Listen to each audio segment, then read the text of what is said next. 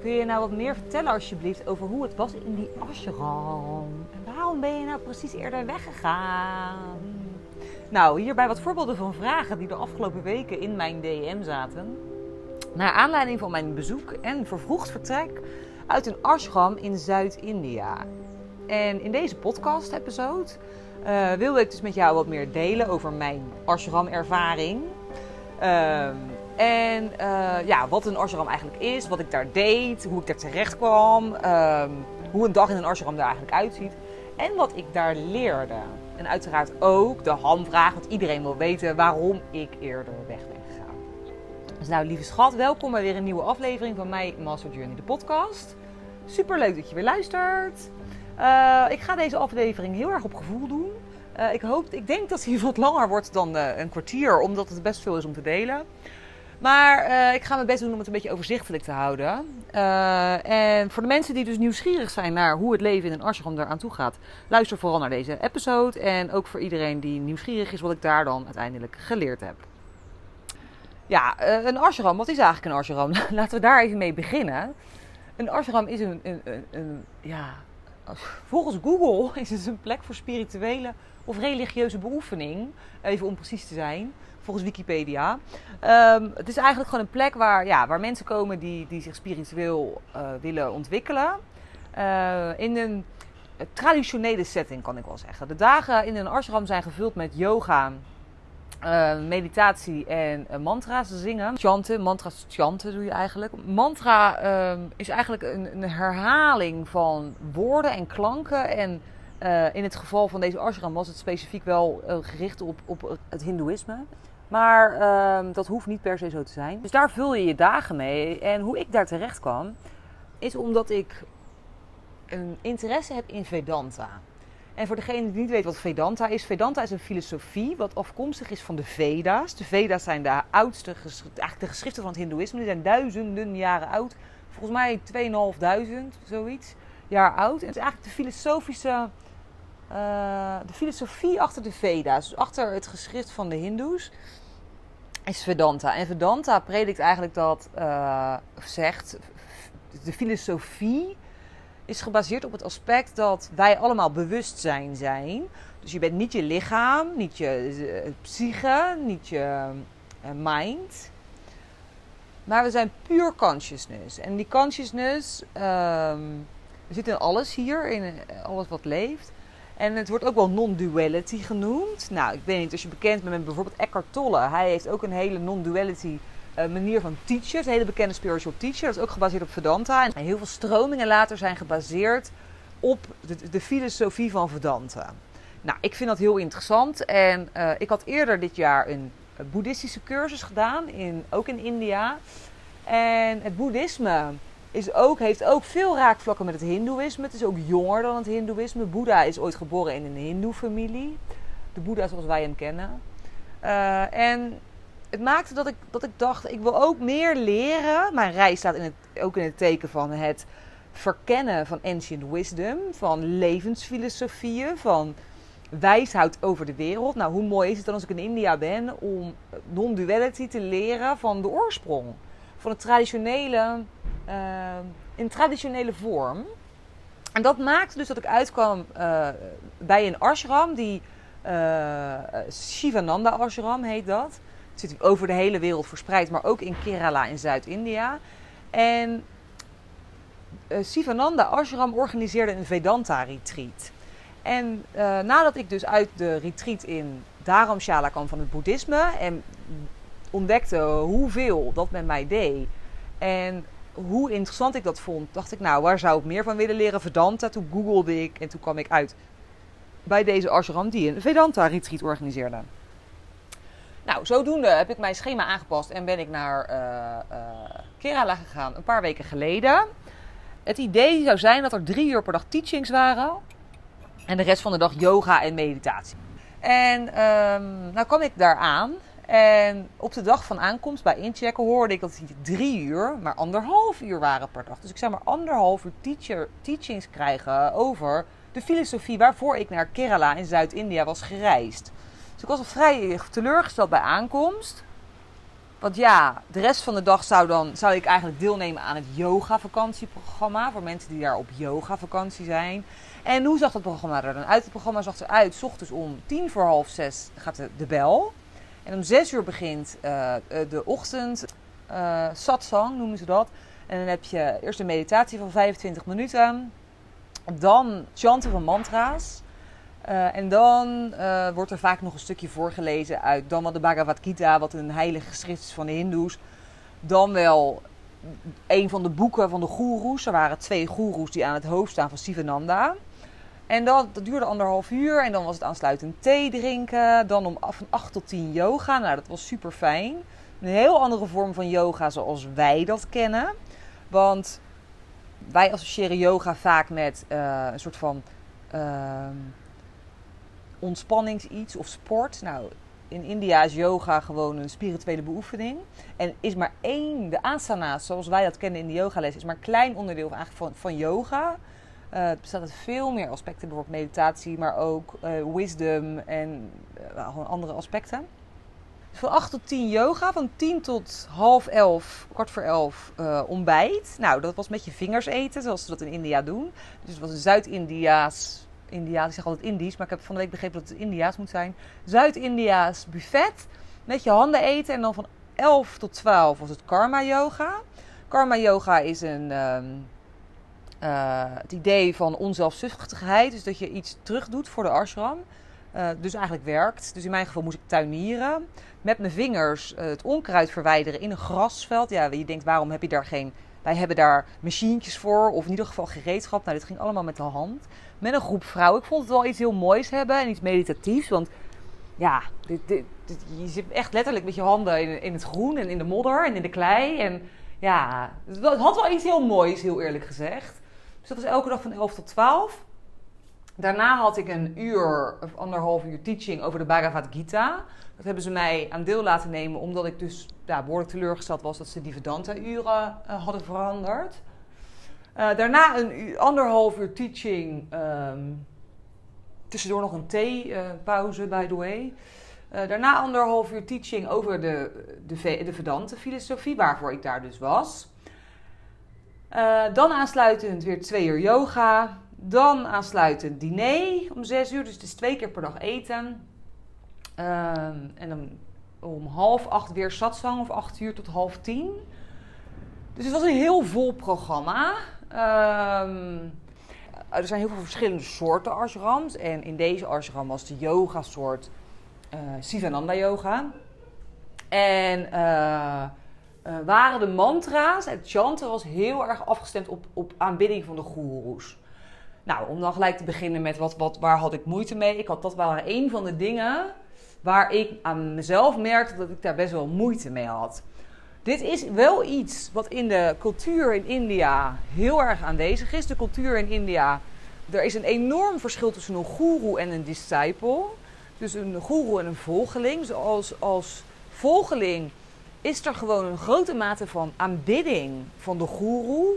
En dat zie je, zag ik dus in, in uh, Sivananda Asram heel erg terug. Mantra's zingen um, over de goden in het Hindoeïsme is ook onderdeel van Kirtan. Bijvoorbeeld, Kirtan is wat je, wat je vaak hier, ik post wel eens op mijn Instagram, als je me volgt, ziet wel eens.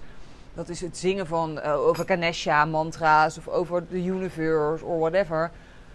Nou, daar kan ik dan nog wel bij. Want die, die goden in het Hindoeïsme representeren eigenlijk aspecten van jezelf. Dus eigenlijk zing je het voor de divine, maar vooral ook voor jezelf. Want het gaat heel erg over de aspecten die in ons allemaal zitten. Want wij zijn het goddelijke volgens uh, de Veda's.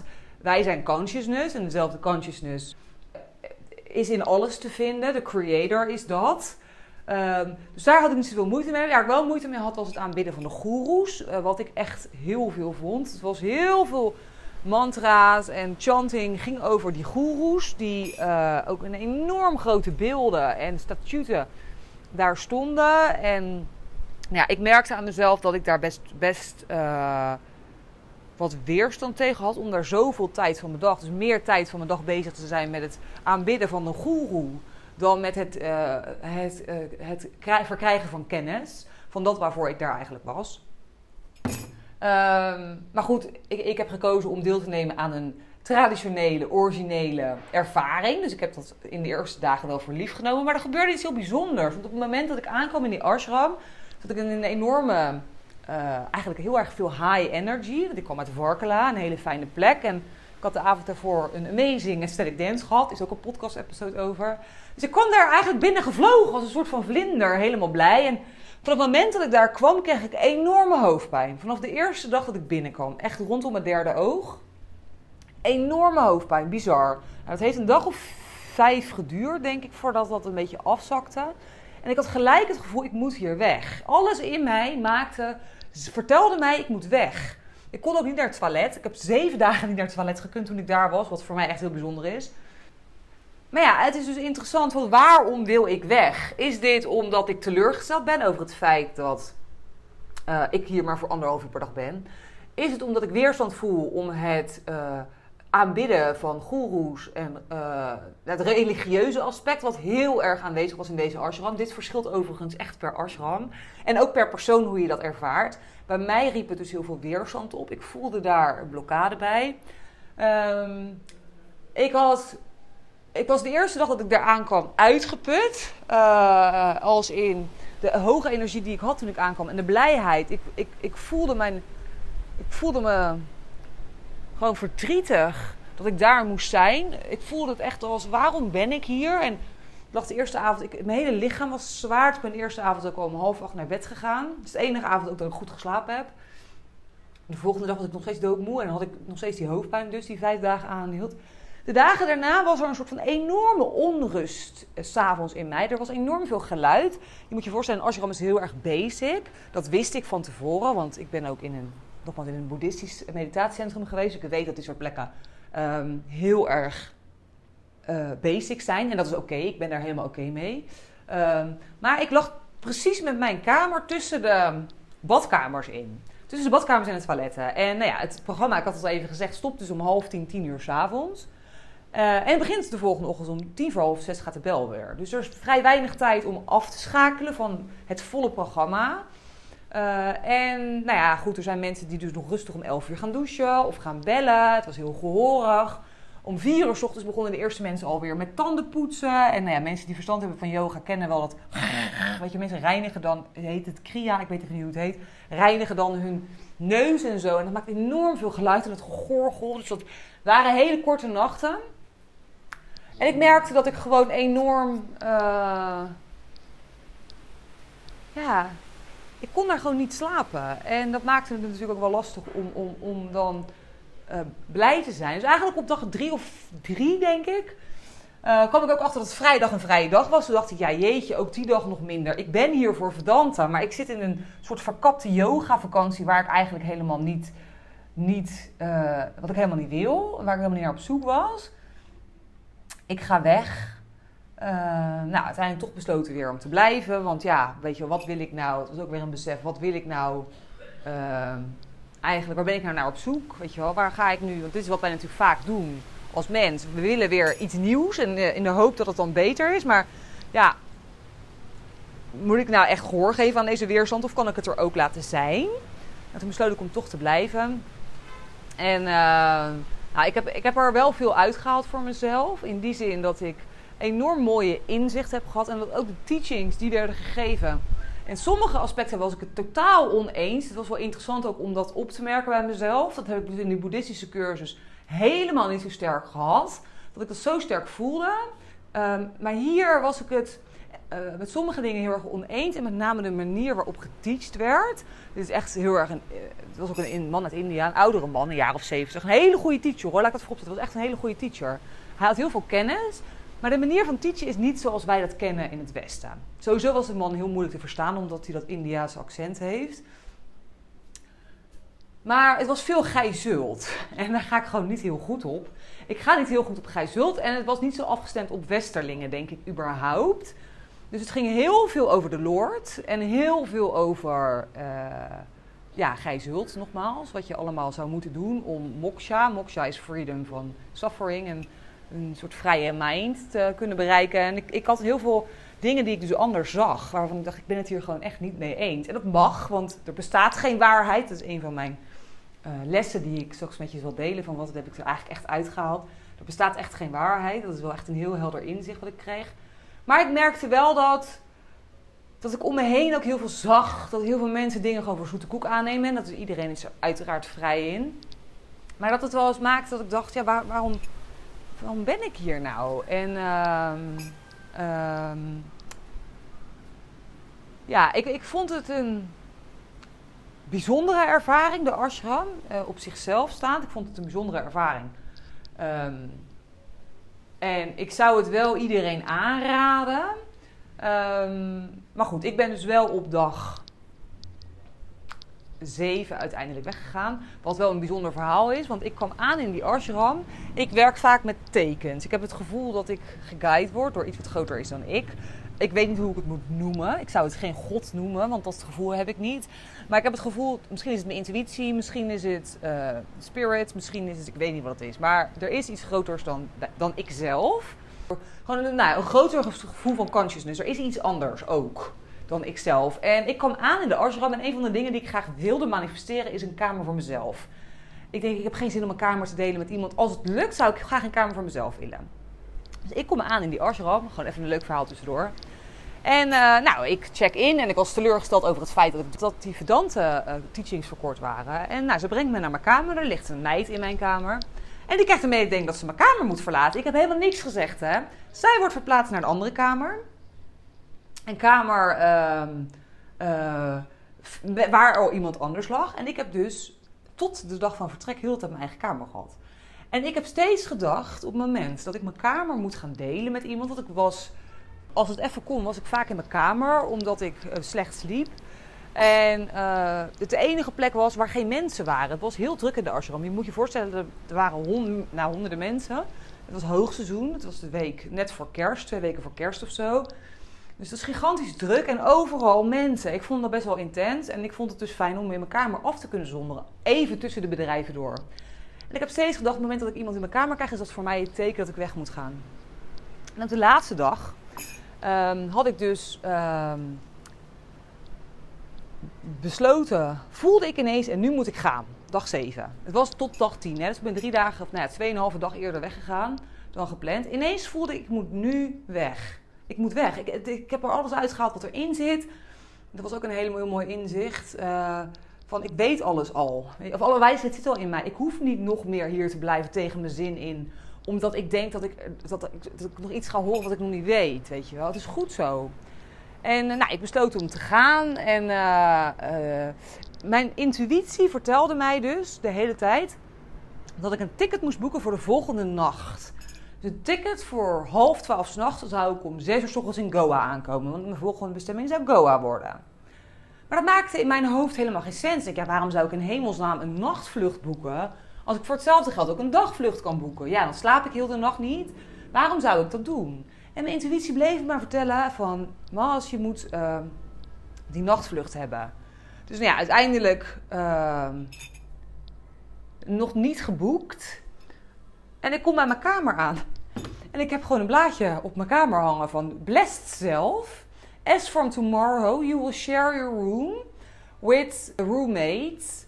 Please be informed to clean your room and uh, welcome the, your new roommate or something like that. En ik denk, oké, dit is zo interessant. Dit was voor mij gewoon het teken van, oké, ik vraag heel altijd al een teken om, om dat ik weg, dat het tijd is om weg te gaan. Dan heb ik min of meer het besluit genomen. Dan voel ik aan mijn intuïtie dat ik eigenlijk de volgende nacht moet gaan. Maar ik, ik kan daar in mijn hoofd geen sens van maken. En dan blijkt precies de volgende dag een kamergenoot te komen. Dus dat was voor mij echt een teken van, ja, zie, ik moet die nachtvlucht hebben. Want als ik mijn kamer gelijk weer met iemand moet delen, dan slaap ik weer een hele nacht niet. Ik ben gewoon een hartstikke slechte slaper. En zeker als ik dan ook nog met een wild vreemde de eerste nacht in zo'n hele kleine kamer lig. Dus ja, dat was een hartstikke mooie, uh, mooie bevestiging voor mij om te gaan. Ik, kon, ik boekte een ticket. Ik kon gelijk naar het toilet voor de eerste keer in zeven dagen. Wat echt bizar was. Ik heb het nog nooit zo extreem meegemaakt. Dus voor mij was het, als we het dan hebben over de inzichten. Wat, wat bracht deze week mij nou? Hè? Wat leerde ik hier nou? Ja, ik heb best wel heel veel geleerd. En een van die dingen was dat de waarheid dus eigenlijk helemaal niet bestaat. Dat wat ik heel er geleerd heb daar, wat een van de aspecten ook van Verdante is, hè, van het leven is en met onze hoofd proberen we dingen te categoriseren en te labelen als goed en niet goed. Maar in mijn beleving ook uh, worden op die manier waarheden gevormd op basis van gedachten. Gedachten creëren waarheden. En, uh, maar ik ben dus ervan overtuigd geraakt dat die waarheid in dat opzicht niet bestaat, omdat het niet in woorden te vatten is. En meerdere mensen hebben meerdere waarheden. Ik uiteindelijk zijn er duizenden waarheden over de, over de hele wereld te vinden. En het is heel belangrijk, wat ik voor mezelf hier uithaal, is dus dat ik bij mijn eigen waarheid blijf. Dat ik mezelf afvraag van wat klopt voor mij? Wat klopt wel en wat klopt niet? En daar heb ik um, in dat opzicht zit er al zoveel waarheid in mij. En dat heb ik eerder geweten, maar tussen weten en voelen zitten twee aparte, en twee aparte dingen. Ik heb dat hier heel sterk gevoeld van. Ik mag zo uitgaan van mijn eigen waarheid en hierin bij mezelf blijven. Dat is voor mij heel belangrijk. Uh, en als ik daar omheen keek, namen heel veel mensen heel veel dingen zomaar over. En ik, ik heb wel echt voor mezelf het gevoel daar gekregen van, nou, ik doe dat dus niet. Um, het was heel interessant verder om te ontdekken hoe mijn lichaam in resistance ging tegen het hele daar zijn. Uh, het was interessant om te onderzoeken van is dit nu weerstand tegen de plek waar ik ben, weerstand tegen dat wat ik hier wil gaan doen, of voelt het gewoon echt niet goed? En daar heb ik dus wel mee gespeeld in dat uh, retreat in die zin dat ik het bij mezelf echt ben gaan observeren van probeer ik nu iets te veranderen aan het hier en nu en uh, zit ik in weerstand? Of voelt het gewoon echt niet goed? En in eerste instantie heb ik dus gedacht, het is weerstand. Toen heb ik mezelf er toch gehouden en geprobeerd om uit die weerstand te blijven. En niet nog meer te gaan voeden met nog meer gedachten en oordelen en dingen die ik ergens van vind. Maar het er gewoon te laten zijn en daar gewoon te zijn. En het allemaal te, ervaren zonder daar te veel van te vinden.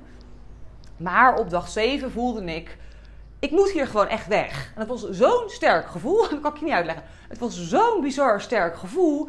En dat is dus het verschil tussen weerstand en weten dat je weg moet. En wat het verhaal extra interessant maakt. Ik wil hier nul oordelen hebben over Sivananda uh, Ashram, by the way. Want er zijn echt heel veel mensen die hier heel veel baat bij hebben gehad. En er komen duizenden, dan wel miljoenen mensen uh, in alle ashrams uh, die Sivananda heeft op de wereld maar ik heb tegen één meisje af, uitgesproken op de eerste of de tweede dag toen ik daar was.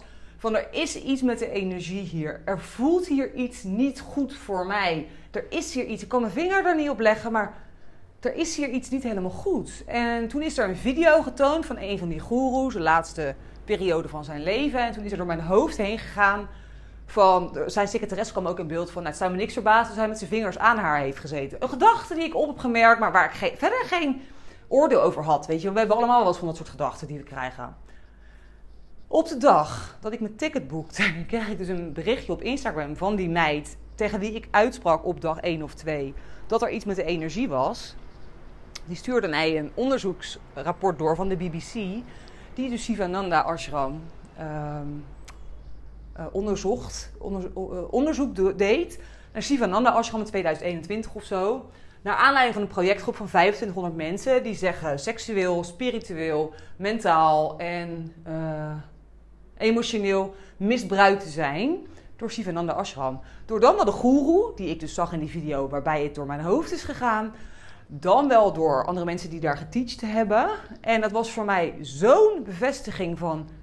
Aha, en dit is wat ik hier voelde in energie. Dan ga ik erbij zeggen, ik heb alleen maar een warme hart voor iedereen die gewerkt heeft, die werkte in de ashram. Er is, nou, ik heb niemand gezien die maar enigszins fout intenties heeft of, of wat dan ook uh, op de plek waar ik was. Maar ik denk dat ik in mijn onderbewustzijn dit heb gevoeld of hier iets van mee heb gekregen en dat dat maakte dat mijn hele lichaam letterlijk op slot ging. Dat ik niet naar het toilet kon, dat ik zo'n hoofdpijn kreeg, dat ik het diep, diep, diep, diep, diep gevoel van, wat ik zei, van bijna verdriet. Dat, ik daar weg moest. Dat ik. Uh, ja, ik, dat ik daar moest zijn eigenlijk. Ja, kan die. Een gevoel van onbehagen, het onrust, niet kunnen slapen. ja, voor mijn gevoel heb ik op onbewust niveau dat ergens aangevoeld. Is mijn intuïtie heeft mij dit willen vertellen. Um, desalniettemin ben ik heel blij dat ik wel onderzocht heb hoe het zit met mijn weerstand. Want wat wij vaak geneigd zijn te doen is... Wij willen heel vaak het huidige moment veranderen en verwachten dan dat er iets anders is wat beter is. Ik wilde heel graag met mezelf onderzoeken, maar wat gebeurt er nou? Waar ben ik nou tegen in de weerstand? Um, en ik denk dat dit verhaal voor mij ook heel helder maakte, nog helderder maakte van... Het is zo enorm belangrijk dat wij allemaal en iedereen, ik bedoel, er zijn natuurlijk meer verhalen in yoga-teachers die aan mij hebben gezeten. Osho is natuurlijk ook een heel voorbeeld daarvan, waar ook heel veel over gezegd en geschreven wordt. Um, kijk, guru aanbidding kan te ver, kan er enorm misbruik van worden gemaakt. Dat is, dat is uh, wel wat er in het verleden vaker gebeurd is en wat je ook steeds vaker ziet. Niet alleen binnen deze tradities, maar laat het ook even over uh, pauze hebben. En over alles wat er in de katholieke kerk gebeurt. Er, er, is op de een of andere manier toch ook sprake van een bepaald soort machtsmisbruik. Of ego. Of vrouwen die misschien kwetsbaar zijn. En die verder gaan dan dat ze eigenlijk willen. Dit gebeurt. En uh, misschien is dat iets wat ik onbewust aan heb gevoeld. Maar wat voor mij dus wel weer duidelijk maakt is: het is zo belangrijk voor ons allemaal, dus dit is echt een les voor mij, maar ook voor jou en voor iedereen die hier luistert, dat we stoppen met het klakkeloos volgen uh, van anderen. Dat we stoppen met het aannemen van waarheden van anderen. Wij leven in een tijd, en ik ga hier nog een aparte podcast over opnemen over de waarheid. We leven in een tijd waarin iedereen denkt de waarheid in pacht te hebben. En uh, wij nemen, wij kopiëren heel veel waarheden van anderen. We horen iets van een ander en denken dat dat de waarheid is. Daar is niks fout mee, maar die waarheid is gebaseerd op conditionering. Die waarheid is niet gebaseerd op de waarheid. En ik denk dat dat enorm belangrijk is dat we luisteren naar onze eigen innerlijke stem, naar onze eigen innerlijke wijsheid. En daarvoor moeten we naar binnen keren en niet naar buiten. Dat was voor mij echt een, nou ja, een hele grote uh, les en leerschool van. Um, uh, ja, wat is eigenlijk mijn eigen waarheid? En um, wat is waar voor mij? Wat klopt voor mij? Uh, en wat niet? En daarin dus ook oordeelloos, objectief en oordeelloos kunnen luisteren. Dus het feit dat ik uh, niet. Uh, ik ben geen Hindoe, ik, ik geloof ook ik, heb, ik, ik ben sowieso niet religieus. Maar dus het kunnen luisteren naar dit soort teksten vanuit een ander perspectief. Wat is eigenlijk de boodschap? Wat probeert men hier uit te leggen? Heeft mij wel veel opgeleverd van... Oké, maar wat kan ik hiermee zonder me te identificeren met een hindoe? Ik ben ook geen, absoluut geen hindoe. Maar dat geldt ook voor alle dingen die we leren. Wat is de boodschap? Wat is de moraal? Dus eigenlijk... Dus de... de um, het is...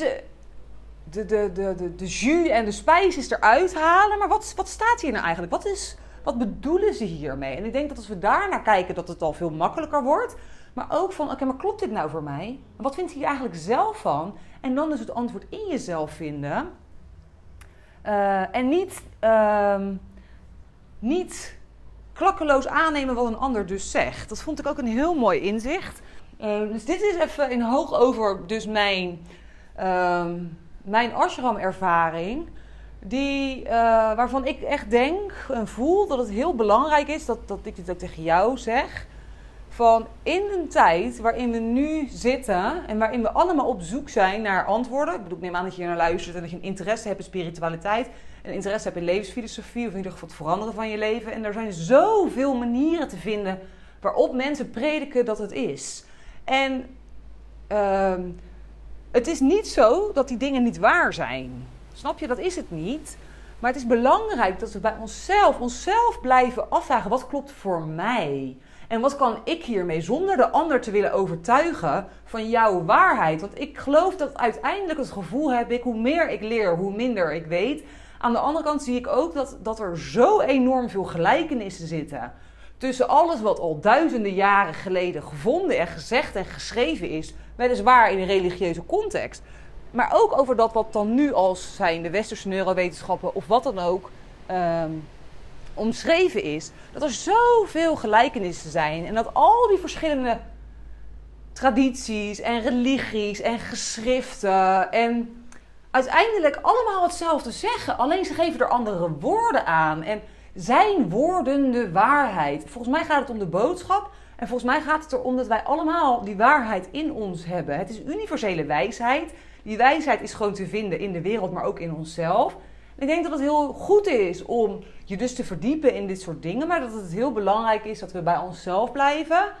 En blijven luisteren naar wat klopt voor mij. En ik vond het heel leerzaam om dus uh, uh, te zien bij mezelf hoe ik ook uh, in resistance zat, nogmaals, in, tegen het huidige moment. En terwijl ik degene ben, natuurlijk, die het labelt als niet goed of fout op basis van iets wat ik ervaar. Uh, ik vond dat een heel interessant fenomeen. Wat ik verder ook nog heel boeiend vond trouwens, by the way. Het ging ook natuurlijk over attachment. Ik weet niet of je bekend bent met wat attachment is. Maar attachment is een gehechtheid aan iets. Dus wij raken vaak gehecht aan iets. Aan mensen, aan, aan onze identiteit die we nu hebben. Waarvan we denken, maar dit, dit is een fix iets, dit is wie ik ben. Dat is ook niet zo. Maar die gehechtheid, omdat alles continu verandert...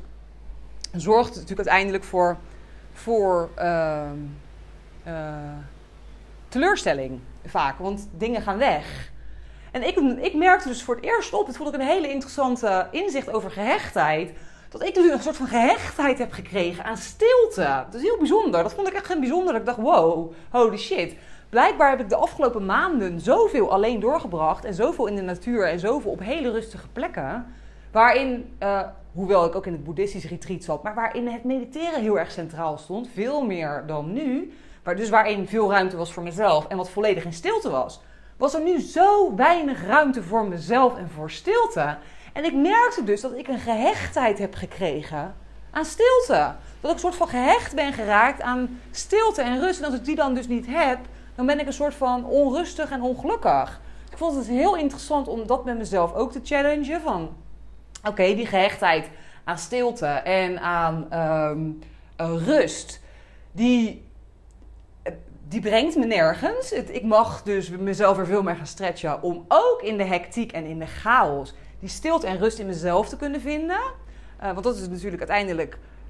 Ik kan het niet zo zijn dat je omgeving zich aan moet passen aan jou. Dat vond ik ook een heel interessant voorbeeld van attachment. Van oh, interessant. Ik ben natuurlijk blijkbaar een soort van attached geraakt aan rustige omgeving en stilte. En nog steeds eh, bedoel, ga ik daar heel goed op. En daar is niks mis mee. Het probleem ontstaat op het moment dat het er dan dus niet is. Dus vond ik ook nog een heel mooi inzicht om met jou te delen. Misschien herken jij ook dit soort attachments aan dingen die, die wij voor normaal zijn gaan aanzien. Waarvan wij denken dat wij het zijn. Maar dat is uiteindelijk eh, ook niet dienend. En wat is dan een attachment? Een attachment is any form of bondage. Uh, iedere vorm van gebonden zijn aan iets wat je nodig hebt buiten jezelf om iets te kunnen ervaren. En ja, ik vond dit dus een hele interessante om nog even met jou te delen. Wat ik verder nog even belangrijk vind om tegen jou te zeggen is dat ik nul intenties heb om Shivananda Ashram op welke manier dan ook in negatief in het daglicht te zetten. Ik ga je hierbij vertellen dat er honderden mensen waren en dat ik de enige was met één iemand anders die een beetje een bijzonder gevoel had bij deze ashram. Mijn vriendin heeft een amazing drie weken gehad. Er zitten er mensen maandenlang en die zijn helemaal eh, weg van de ashram. Dus het is puur een persoonlijke ervaring. Ik denk ook dat het belangrijk is dat alle ervaringen die wij hebben slechts persoonlijk is. Afhankelijk is van heel veel condities. Mijn ervaring kan nooit jouw ervaring zijn. En dat geldt voor alles wat we meemaken in het leven. Daarom bestaat er nogmaals ook geen waarheid. Die is voor iedereen anders. Dus ik hoop daarmee wel te hebben gezegd. Het is nooit mijn intentie geweest om Sivananda Ashram op welk opzicht dan ook negatief in het daglicht te zetten. Heb jij het gevoel, ik wil erheen? Ga. Ga het doen. Ga het ervaren. Het is een ashram die heel erg gericht is op, op uh, wel op westerlingen. Ik zei wel dus waar dat mijn teacher daar een man uit India is, maar die was niet specifiek werkzaam in deze ashram. Echt een topdocent. Ook geen negatief woord over hem. Het is mijn ervaring geweest dat wat ik voelde in een bepaald moment.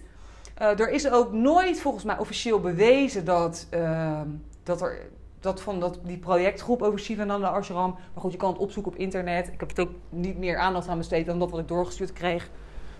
Ehm, maar dit is mijn ervaring die ik wil delen, omdat ik er wel van overtuigd ben dat het belangrijk is dat we nadenken. Zeker als je kwetsbaar bent.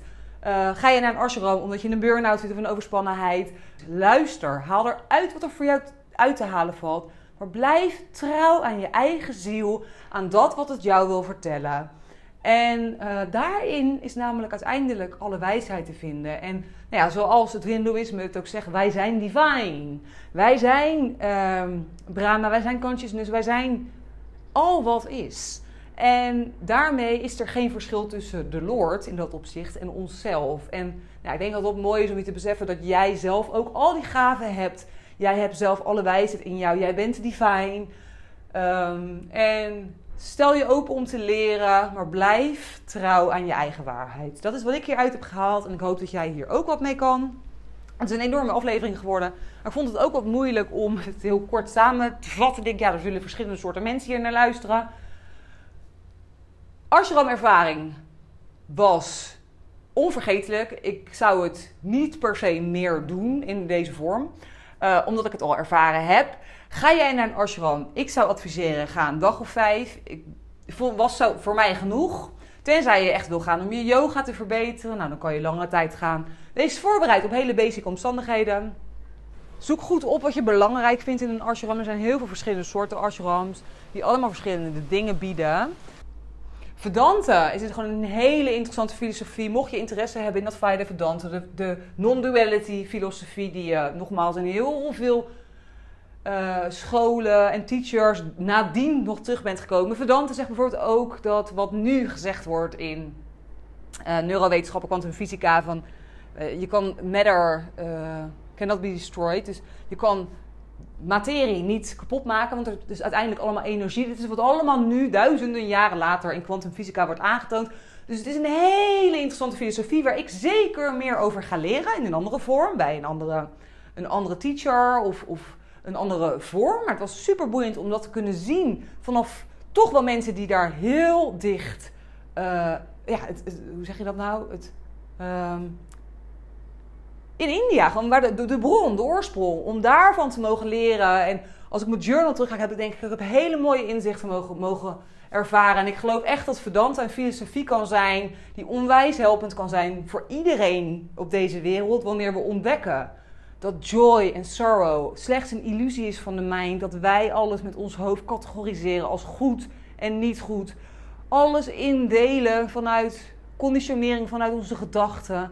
En daarmee het leven uh, heel erg kleuren. Terwijl het leven in basis gewoon neutraal is. Het leven is altijd. En op het moment dat we ontdekken dat we niet ons lichaam zijn. En niet onze emoties. En niet ons, uh, onze mind onze gedachten, dan bewandelen we denk ik een, een oneindig potentieel. Ik vertel het eerder in mijn podcast. En ik denk dat het in dat opzicht heel interessant kan zijn om je daar ook meer in te verdiepen. Uh, wellicht maak ik hier nog een aparte podcast over de komende weken. Over dat wat ik leerde hier in uh, het Oosten. Of misschien een masterclass. Maar ja, goed, hou mijn kanalen in de gaten. Ik wens jou een fantastisch uiteinde toe. En ik hoop dat ik je op wat voor manier dan ook heb mogen informeren en inspireren met deze podcast over mijn ashram-ervaringen in India. Veel liefs! Yes, dit was hem dan weer voor vandaag. Super leuk dat je luisterde. Wist jij dat je je kan abonneren op deze podcast via de Spotify of Apple Podcast app? Wanneer je dat doet, krijg je automatisch een melding wanneer ik een nieuwe aflevering publiceer. En zie je alle afleveringen overzichtelijk onder elkaar weergegeven. Super handig! Verder kun je in deze app een review achterlaten met bijvoorbeeld 5 sterren. Dit helpt mij om meer mensen te bereiken met mijn podcast. Mocht jij nog mensen in je omgeving kennen voor wie deze podcast van waarde kan zijn, stuur deze dan gerust aan hen door. Of verwijs naar mijn Instagram pagina mij.master.journey. Dankjewel voor het luisteren en ik hoor jou heel graag weer bij de volgende aflevering van My Master Journey de podcast. Later!